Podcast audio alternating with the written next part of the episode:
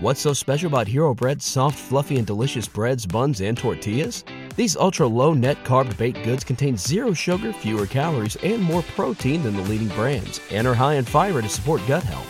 Shop now at hero.co.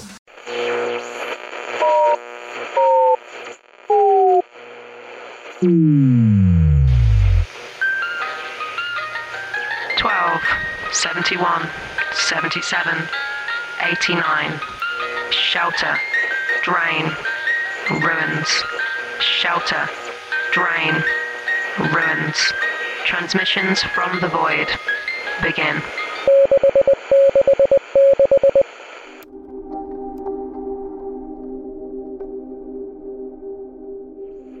The Dive by Briana Morgan.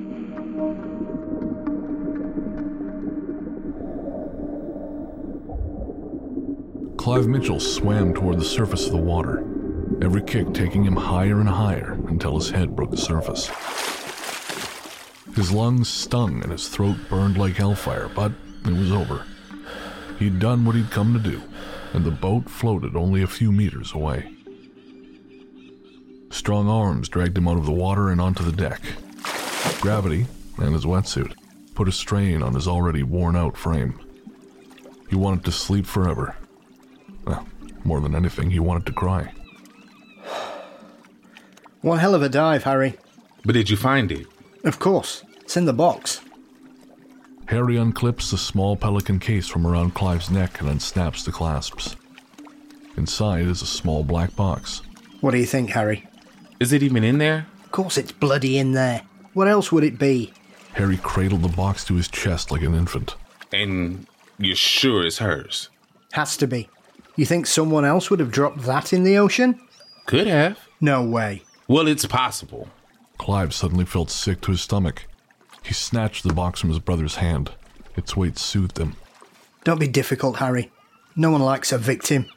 We both lost something that day. You have got to be kidding me. My girlfriend, Harry. Remember my girlfriend? Your girlfriend.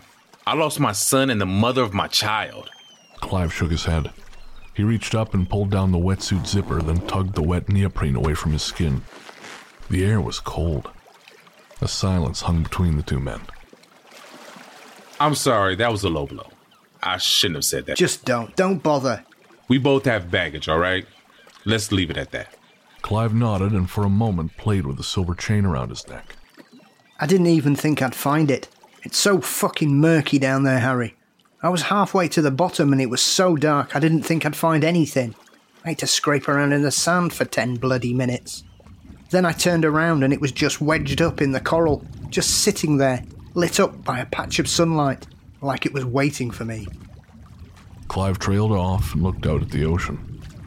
All Harry could hear was the waves and the coming storm, but Clive was far away. He could hear the squealing of brakes, the crunch of metal, of glass and bone.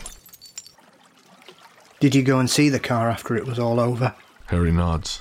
I had to. I thought it would be worse somehow. It was mangled, but I could still recognize what it was. Not like, Don't you fucking dare say it. Clive shook his head. sorry. I don't know what I was thinking. It's all right. We both said a lot of things that we can't take back. I always hate myself afterward, but I still do it. I can't stop thinking about it. If Georgia hadn't divorced you, if I hadn't started dating her, if I'd just called them a bloody cab, It isn't your fault, Clive. You know it isn't. Clive sniffed and slipped his fingers into the lip at the front of the box. I was going to open this thing. Yeah, let's do it. Do you want to open it? No, I don't think I can. Sure. An uncomfortable silence swallowed the boat, as though the ocean and the seagulls no longer existed.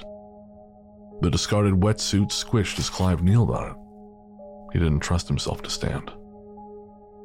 Next, he used his nails to pry open the box and then peered anxiously inside. Clive, Clive didn't respond. Clive, what's the matter? Harry, it's not in here. What do you mean? The necklace. It's missing. Harry staggered backward like he'd been shot, stumbling over the discarded wetsuit. Then, in an instant, he was standing in front of Clive, looking angrier than Clive had ever seen him. Where did you put it? What do you mean where I put it? The necklace, where is it? Clive suddenly realized he was in trouble.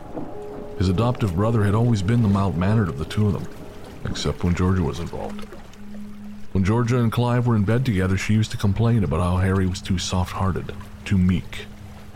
Clive never said anything, of course. He knew his brother loved her so much he'd given over too much of himself. But he also knew how just the mention of George's name in another man's mouth could turn his brother's heart to steel. Take a deep breath, Harry. How was I supposed to know the necklace wouldn't be in there? You're the one that brought it up. You're the one who touched it. I didn't bloody take it out, if that's what you're implying. I'm not implying anything. I didn't touch the bloody necklace. It sure as hell didn't swim. I didn't take it. Either someone found it first, we've got the wrong box, or there was never any necklace to begin with. It was there. You can't say it wasn't there. Harry paced the deck of the boat, his hands shoved deep into his pockets. The note gave us exact coordinates. It had to have been here. In an instant, Harry was in Clive's face, gripping his forearms hard enough to leave bruises. Clive could smell the beer on his breath. You told me it was in there. I didn't take the necklace. Harry hauled off and punched Clive square in the face. The smaller man's nose split and blood streamed. His eyes watered. What the hell are you doing? Harry's face was twisted with rage. Where the hell is the necklace? I don't know. I told you. I have no idea. And you didn't have to punch me in the bloody face for God's sakes. He clapped a hand over his broken nose and winced at the knife edge of pain that stabbed him between the eyes. Ah, damn it. The pain on his brother's face deflated Harry's rage. Is it broken? Feels like it. Harry sat behind the wheel, his face in his hands. Clive probed at his nose, winced, and sat on the padded bench. Waves lapped against the hull, rocking the boat from side to side. Above, the bruised sky promised rain. It was risky to be this far out in such a small boat with a storm coming, but they had thought it worth the risk. Now, Clive wasn't so sure. Thunder rumbled in the distance. Shit. We should head back. Try and beat the rain. We already can't beat it. No, but maybe we can dock before the worst of it sets in. Harry dropped his hands away from his face. I'm not going anywhere until we find that necklace. Clive winced again. It's gone, mate. We've been over this. The box was shut tight. There's no way. The note. The note. It said. It told us. The note didn't mention the necklace. He tried to wipe the blood from his mouth, but the wind had dried most of it, leaving his upper lip sticky. Clive idly thought it would take warm water to get it clean soap and warm water. But they were so far from land it would be hours before he got a chance to wash the blood from his face. Maybe the rain would do it for him. The rain. A few fat droplets spattered on Clive's thigh. Harry lifted his head to the sky, his frown deepening. Harry, we should go. But Harry stayed silent, now staring at his hands. The wheels were clearly turning in his head, but Clive already knew what he was going to say. It was supposed to be here. The note said, buried treasure. Buried treasure. Heart's desire. Like Harry, he had read the note so many times he'd memorized it. All the sloping lines in George's neat handwriting. He'd felt her in the ink, in the movements of the pen on the paper. For a minute, it was enough to make him forget she wasn't coming back. It was enough to make him forget Jasper and, to some extent, Harry. But then it all came flooding back. The worst day. Before the worst day. You want her so bad? Fucking take her. But you have to take him too. You don't know he's mine, Harry. You don't know he isn't. Clive looked over at Harry again. Harry met his eyes and clenched his jaw like he knew what he was thinking.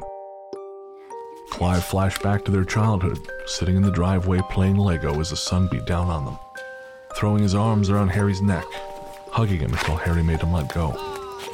Taking on anyone who dared bring up the fact that Harry was adopted or suggested they weren't real brothers. How far they'd come. Lightning ripped through the inky clouds above them. Fatter raindrops fell now, wetting the back of Clive's neck and pooling in his hair. Salt water stung his eyes, and he wasn't sure if it was tears or the ocean. Maybe both. Do you have it? Harry nodded, his hand dipping into the pocket of his shirt. Clive scooted down to his brother's end of the padded bench and held out his hand. May I? Harry reluctantly handed him the paper. Clive unfolded it gently, hunching forward to protect it from the rain. George's handwriting almost completely undid him, even more so than the first time he'd read it. My boys, my bravest men, if you're reading this, something terrible has happened to me. I'm young and fairly healthy and have no reason to think the worst could happen, but the universe has plans of its own. I don't have a formal will, and maybe that's what I should be writing instead of this. But I worry that the lawyers wouldn't understand what we are. Sometimes wonder if you do. We're all entangled and oh so complicated. I want to leave you both my most prized possession. After my death, I want you both to discover my buried treasure, my heart's desire. The coordinates are below. Love you madly, Georgia. Clive basked in the memory of her voice. The rain was coming down in sheets now, lightning rending the sky, thunder crashing around them. It was only a matter of time before the waves would get out of hand and overtake them. Both men were keenly aware of the fact they hadn't brought life jackets. Clive could swim well enough in calm water. Harry couldn't swim at all. Mom's necklace. Has to be. Most prized possession. You gave it to her and she still wore it with me. She knew how much it meant to us. He pictured it now a teardrop ruby pendant on a gold chain. He remembered it dangling from their mother's neck as she leaned over to serve them peas at dinner. He could see it glinting in the sunlight, reflecting up into her eyes. He remembers his mother giving the necklace to Harry, telling him it would be perfect for welcoming his new bride into the family. As hard as he tried not to, Clive also saw himself at his mother's grave, one arm around Harry and the other around Georgia, all of them sobbing. Georgia had been so thrilled to see the two of them together, even then, even though she and Harry had split and she was with Clive. It was never about the necklace. Harry was shielding his eyes from the rain, but it wasn't doing him much good. What are you talking about? Harry, she was buried with the necklace. I don't even think it was ever in that box. It was a closed casket. I couldn't look. She was buried with it. I remember now. I had to bring it to the funeral home. Took me ages to find it. Jesus, we are thick. I still don't get it. Her heart's desire wasn't the necklace, Harry. She wanted us to be together. But the box was there. What was the box doing there if not for the necklace? Bloody coincidence, I don't know. Exactly where she said it would be? I don't fucking know. I don't believe in coincidence. You don't believe in anything. I had to drag your ass out here with me, and now it's fucking storming and you don't want to go back. It's too late to go back. You think I don't know that? It's been too late to go back for a long time now. No, you don't get to do that. You said I like to play the victim. You son of a bitch, you stole my wife and my son. And the whole fucking time I saw it coming and couldn't say anything because I just wanted to keep loving you both so much. All I wanted is for it to be like it was. Even after she left, I would have given fucking anything to be part of what you had. But no, suddenly you were a perfect little family unit and I was alone. Do you have any idea what that feels like?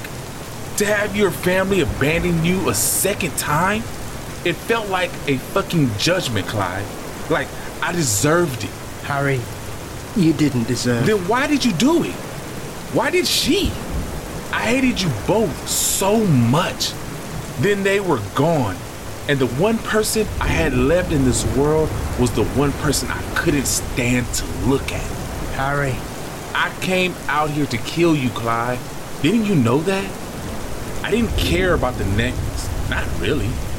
I came out here to kill you. Then maybe myself. I hadn't decided yet. The men fell silent as around them the sea raged. The boat wasn't much more than a dinghy and not meant to be this far out from shore, let alone in a storm of this size. Already water was pooling in puddles on the deck. I was going to leave you in the water, but I couldn't do it. It turns out I still love you more than I hate you. That's when it dawned on Clive. Jesus. Harry, this is what she wanted. Clive had been wrong. Georgia hadn't missed the steel in her husband's heart. Not at all. And she also wasn't wrong about him being soft hearted. She knew hatred would get him out on the boat, but that love would stop him from doing what he'd come to do. But why would she send them so far out when she knew their only boat was. Buried treasure. Heart's desire. I don't get it. She wanted us to be together, Harry. All of us. Harry's eyes widened as he finally understood what her note had asked of them. Why they were alone, together, in a storm they couldn't possibly survive. More lightning came, more thunder, more rain, but none of it mattered anymore. They were going to die out here.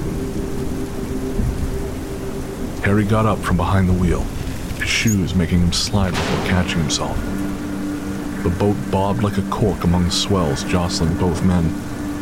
They stumbled, Clive catching Harry by the arms, and they stood there for a moment, holding each other. Around them, the ocean swelled, rising waves reflecting the flashing lightning. I'm sorry, Harry. For everything. I'm sorry too. Clive pulled his brother in for a hug, and Harry held on for dear life.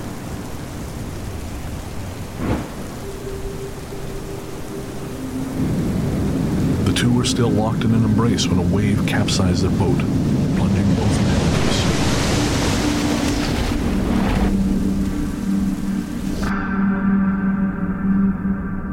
The darkness and warmth beneath the waves were overwhelming. Salt water stung Clive's eyes, filling his mouth and coating his lungs. He kicked and thrashed, keeping his eyes open in hopes he would see Harry. Flash of lightning illuminated just enough of the sea for him to make out his brother's flailing shape, arms and legs frantically struggling to move. Air bubbles swirled around Clive. His body spasmed, his throat seized, and his jaw dropped open, still inhaling seawater. Harry was closer to him now, his eyes bulging. His arms reach out for Clive, as if to help him, but there's no help down here.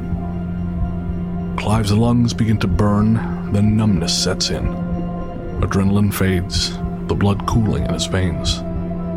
His lungs now fully saturated with seawater, he settles. He stops thrashing. Above them, the storm still raged, but it was no longer their concern. The last thing Clive would see in this life was Harry's lifeless face, bubbles streaming from his mouth towards the water's restless surface as both men sank into the void below.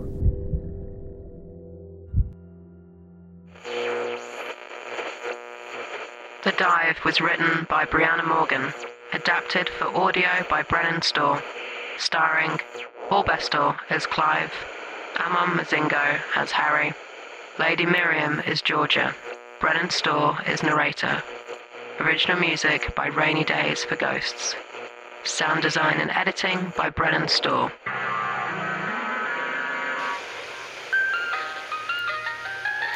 Twelve, seventy-one, seventy-seven, eighty-nine. Shelter, drain, ruins. Shelter, drain, ruins. Transmissions from the void. M. What's so special about Hero Bread's soft, fluffy, and delicious breads, buns, and tortillas? Hero Bread serves up 0 to 1 grams of net carbs, 5 to 11 grams of protein, and high fiber in every delicious serving. Made with natural ingredients, Hero Bread supports gut health, promotes weight management, and helps maintain blood sugar. Hero also drops other limited edition ultra low net carb goodies like rich, flaky croissants and buttery brioche slider rolls. Head to hero.co to shop today.